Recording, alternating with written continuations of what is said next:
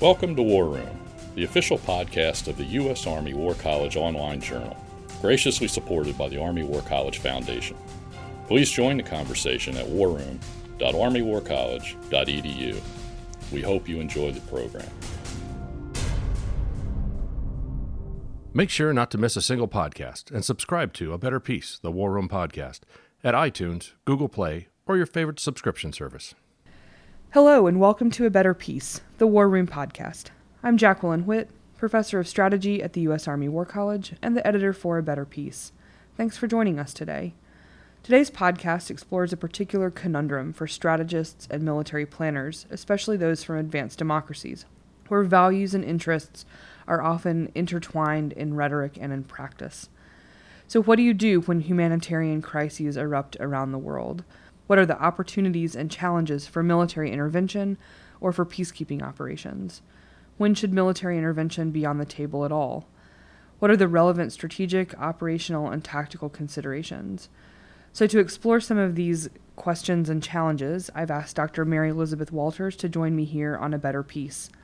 Mary Elizabeth is a fellow Tar Heel uh, for her PhD training, and she's received her PhD in military history.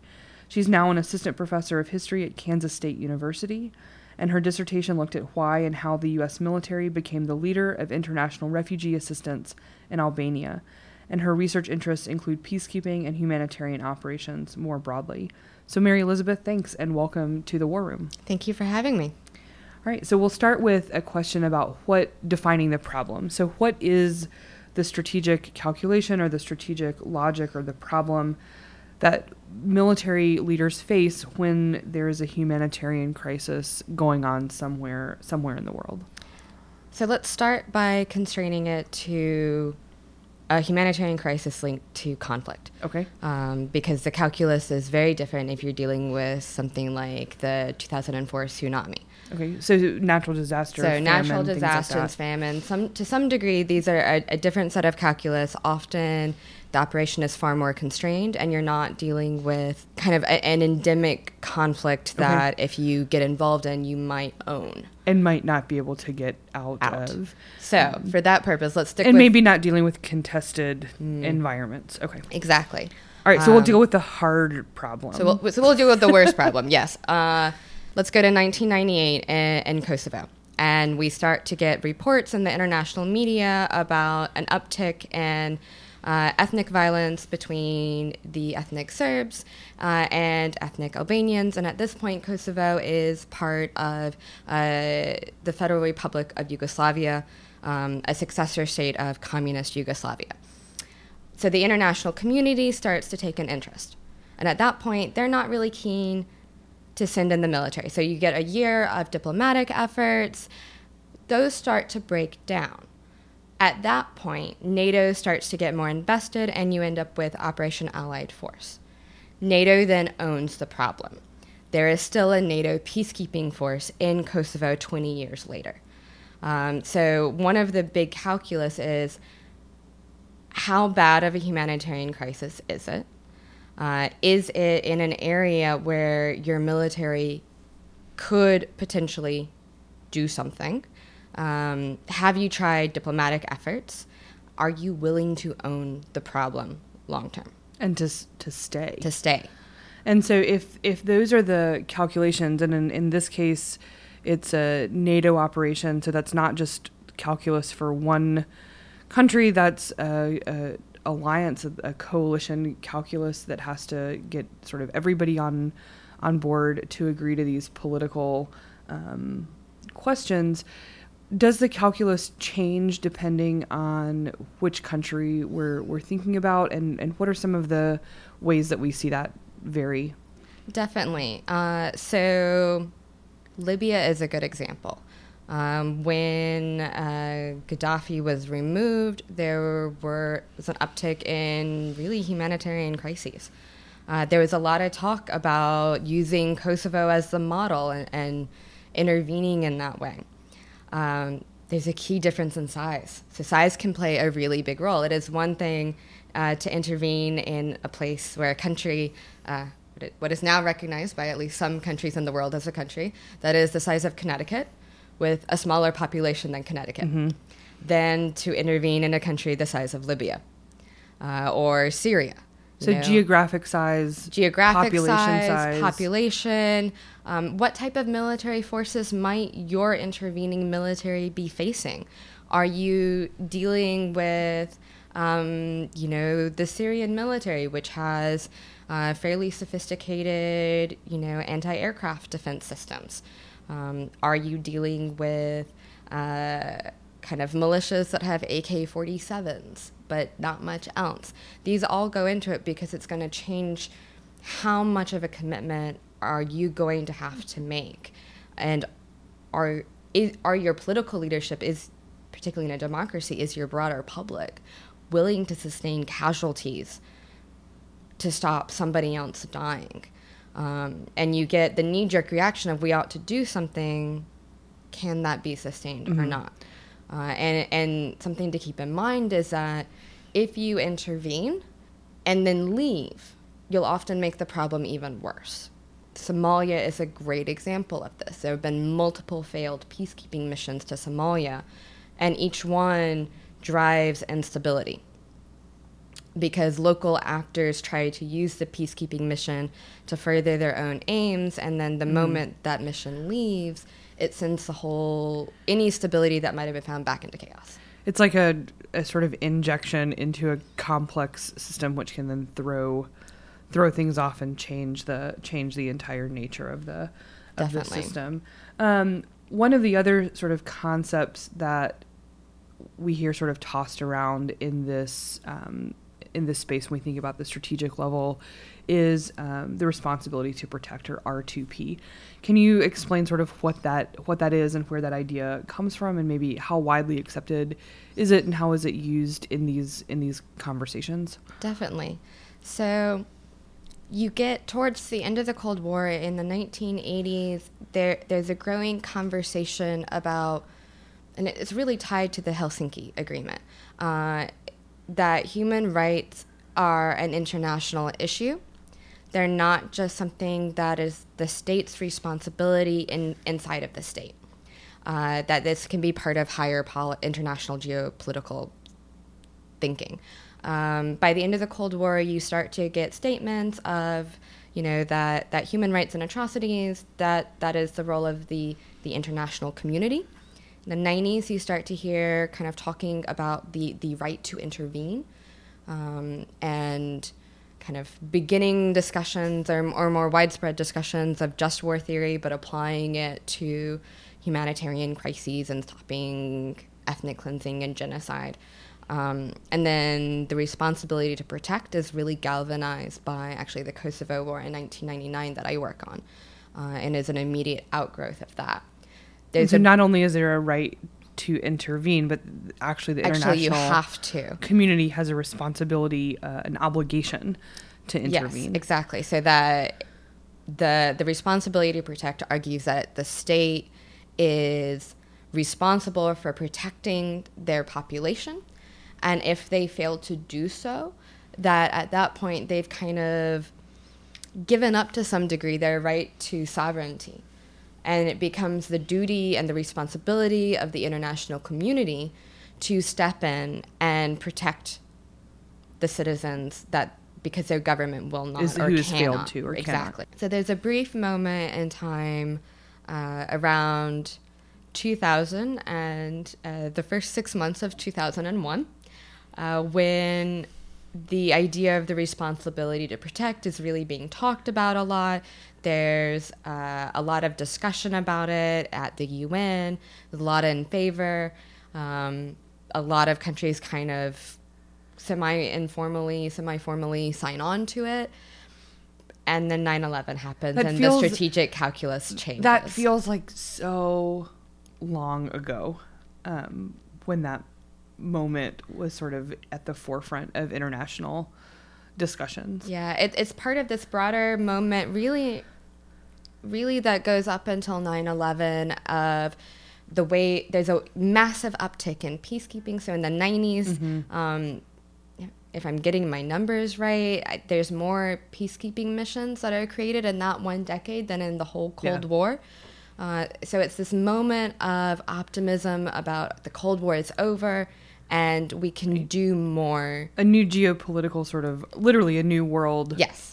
Order that we think is going to, to last. And then 9 11 happens. And And then the discussion really shifts into more scholarly circles, and, and a few diplomats are still talking mm-hmm. about it, but you don't really see states doing anything. Okay. Have has have crises in places like Libya and Syria and Yemen in particular increased the the conversation around humanitarian interventions in the recent uh, last few years? Some more in the negative rather than the positive. Those are all cases. In this sort of warning against Against. intervention. Yes. All of those cases are one where you'd have to have either a country or a group of countries willing to incur incur probably pretty pretty heavy risk of casualties. Um, really complicated in terms of trying to negotiate a settlement. Um, and really, the trick with intervening is the intervener either has to be willing to impose a settlement and occupy, or if you're doing a more UN style peacekeeping mission, you have to have some degree of buy in on the parties of they want a resolution. Uh, And, they have to the- accept the peacekeeping force they've got. They can't be seen as occupiers, as invaders, and Yep. so on and so forth. And so the, the cultural considerations, the linguistic considerations, uh, seem sort all of of enormous. that plays into it. Uh, there's also some really interesting work coming out more in political science right now, looking at the qualitative differences between UN and non-UN peacekeeping missions, uh, and it, it's starting to point to there there is a difference, and and there's a couple of problems with UN peacekeeping missions.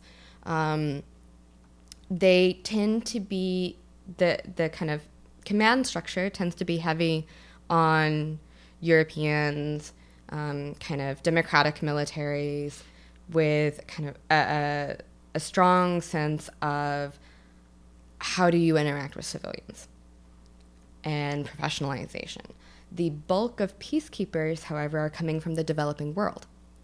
Um, it's often used as a reward um, because as long as they're on a UN peacekeeping mission, they're paid set. Uh, uh, their salary is provided through the UN peacekeeping budget, and it's at basically American and Western European standards Right. of salary. And so it's a reward tour. You you've just done kind of a hazard duty, or you're about to retire. Um, but sometimes they're coming from countries that don't have their own good track record of human rights and Yeah. problematic relations between their military and their civilian population. and different, yeah, different, different normative behaviors, different ideas about what is acceptable, uh, and what the what the purpose of the of the peacekeeping mission. And as they're currently structured, uh, the UN cannot prosecute their own peacekeepers. So if a UN peacekeeper kind of breaks the rules, does something bad, the range spectrum, you know, they break the rules of engagement, they kill civilians, um, there's a problem with rape. Uh, the U- the most the UN can do is report it to that soldier's home nation, um, and they can send them home. They can ban them from the mission, um, but that is the extent of what the UN can do, and that creates a lot of problems. So this is one of the ongoing uh, pieces of of dis- really intense discussion at the United Nations about the impunity of, of Yes. peacekeepers and the protection of peacekeepers, but also um, how you hold them accountable um, in in military operations. So the, those are lots of sort of challenges.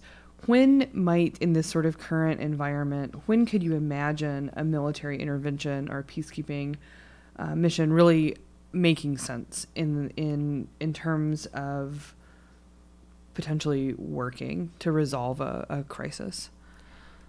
I think it. You'd have to have a couple of of kind of if you have a checkbox or something. Sure. Um, so one, it would need to happen in an area that is of strategic significance for your country. Um, so not as callous as it sounds.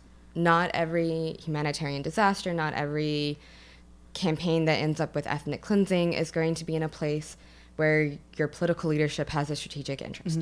So interest still Interest matters. matters. because otherwise you're not going to have the long term commitment and you're going to end up with a failed mission.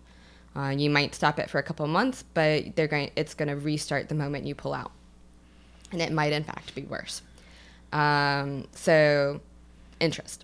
The next is what are the military capabilities on the ground? What are you going to be going up against? Again, do you have the political will to face that? Uh, peacekeeping or intervention works best when you're not facing a country with a, a fully modern military with lots of resources and high tech equipment. Uh, especially one that's intent on stopping exactly. the intervention or the delivery of aid or whatever it is you're trying to to do. Uh, the next is ideally both parties, even if they're fighting, would like a way out, and your intervention can help provide them cover for a way out. So Uh, space for negotiation, exactly. off ramps.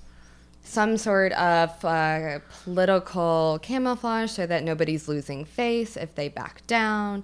Uh, alternatively, it can work under the right circumstances if at least one of the actors uh, is fully supportive. Uh, so Kosovo would be an example of that. Um, the ethnic Serbs, Serbia did not want the NATO intervention. Uh, obviously, they were Not being bombed. uns- unsurprising. Uh, but Kosovo is majority ethnic Albanian, and they were very, very supportive of it. Uh, so some situations like that can work. Uh, the next is again ties back to this issue of interest. Are you willing to stay? Uh, to really have a successful mission, you have to be willing to stay. Um, if you look at not just Kosovo, Bosnia still has peacekeepers and a military presence. Um, the British, when they intervened in Sierra Leone in 2000, they stayed for a very long time, and and that's really what you have to be willing to do. If you if you don't have those conditions, then you're better off kind of taking the approach of a doctor of your first rule is to do no harm. Uh, so if, you, if you're not worse. willing to do it uh, all the way, stay out of it. And it's awful and, and it can sound very callous because we want to help. Um, but sometimes we're going to end up making it worse. So when we when we think about ways that military intervention can exacerbate or make a situation worse, what are some of the complexities that military intervention can introduce into these humanitarian crises? Uh, so, a great example is actually the AIDS crisis in Africa. Uh, so, there's a lot of evidence that actually peacekeepers uh, spread AIDS to West Africa in the 90s during some of the peacekeeping missions, both through the UN and then regional African uh, peacekeeping missions, uh, where they, in theory, had to be screened but faked the screening. And dealing with, with militaries that, again, got in, into the mission and uh, either through black market economies that pop up around bases or, or other means spread AIDS. Um, similarly, in Haiti, you see public health consequences because of the Right. peacekeeping deployment. Uh, so that that can be one. Uh, Yeah, you introduce new biology and Exactly. new vectors for transmission of, of germs, right? You can create bubble economies. Uh, so you're intervening or you're coming into a, a place that's post conflict or, or in the middle of a conflict, and suddenly there's a base, there's peacekeepers with lots of money that pops up around it. The peacekeeping mission closes or dramatically downsizes, and suddenly this, this fragile economy crashes, which can spur a new cycle of violence. sure. Uh, you can also run into problems with confusion among combatants about military versus civilian. Uh, so, if militaries provide aid, uh, then that can cause problems for uh, civilian international aid organizations because it creates this confusion over impartiality. Are you are you part of this outside force coming in and we're were might be fighting them, or are you are you a civilian providing neutral aid to all parties? Uh, so that can be a consequence uh, that you don't have as much, and this is why I wanted to separate out, you know, natural disaster. When the U.S. Navy comes in and they have the carrier and they can, you know, use helicopters and get to places that the roads washed out. You don't have to deal with this uh, trickiness of partiality and partiality. Question about who who they're there to assist and help. exactly. Sure. Uh, but when you're in a conflict situation, that's something to think about. Absolutely. So that seems like a lot of reasons not to try this, um, to not use military force to intervene in the middle of humanitarian crisis, even when um, the cost, the human cost, the economic cost is extraordinarily high. Um, like you said, it, it is heartbreaking. It is sort of gut wrenching to watch some of this some of this happen. Can we think about places where the military might be useful, uh, where military force might be the right the right answer to intervene and to stop um, crisis sort of in the middle of when it's happening? The best time to do it is before it's completely collapsed. Uh, so if you have, if you're getting intelligence that says we're seeing an uptick, and it, it's starting to get bad, that's the best time to stop it. Uh, because if you can get in in that kind of sweet moment, then you're not going to be having as much of a risk factor as if you're trying to come in three years into a conflict. Um, and you can you can nip it in the bud. So that's a really good time to get in. It's a really hard time to convince political leadership that that's the right thing Because to it's it's not it doesn't have the sort of emotional affective exactly pull early early on, right? It could you could you can imagine, right, that oh, it's they're being hyperbolic, it's being blown out of proportion, like things aren't that bad. Maybe it'll get better. Rwanda is a great example where you're getting the reports it's getting worse, and then it goes too fast. Mm-hmm. And even if there had been the political will, it all happens really, really quickly. Uh, so it can be really hard to do, but if you can get in early, um, if you're dealing with a small area, you know, it's one thing to try and stop the S- Syrian civil war versus, again, somewhere in, you know, the Balkans, much smaller geographic space. Yeah. Um, related to that, you're, you're going to have a higher chance of success if it's somewhere where you have cultural similarity because you won't accidentally feed into the conflict as much. Uh, so if you have some sort of connection with the country that's having this problem. Um, This is how we see like France French involvement with francophone Africa still Yes. remains higher than other than other western countries. and they have more linkages. They have a better chance of success than someone coming in with, with absolutely no ties. Mm-hmm. This isn't that there aren't examples, uh, exceptions. Or that it's a it's a perfect Right. match It's all the definitely time not perfect. either. Uh, sometimes, you know, with peacekeeping, it, it's more of if you can get the buy-in to deploy the peacekeeping mission. Sometimes the simple presence of having peacekeepers can help tamp it down. But again, you're looking at at a long term. Um, so most peacekeeping missions aren't as dramatic as the Kosovo one, where it's 78 days of bombing and then it's over. Uh, and you've managed to, to stop a campaign of ethnic cleansing, and within two months of the last bomb, most of the refugees are back, not in their homes because they're burned, but you know back in the country. Um, but you can definitely have peacekeeping missions that that buy time for a diplomatic settlement, which is what most of them do. So that can be very very successful as long as you have some degree of buy-in among the the warring parties that allows you to be there. Um, you can also use the military in, in other ways. So, if you have a refugee crisis and it's not a conflict that you can directly intervene in, if it's too big, the military's factions involved are too sophisticated, that your kind of risk factor is beyond what you find acceptable, uh, you can still use militaries to help stabilize surrounding neighboring countries. Uh, because if you have a sudden influx of hundreds of thousands of refugees, a lot of the time the neighboring countries are already not the most stable. Fragile they, they tend as to be kind of fragile areas where these events happen.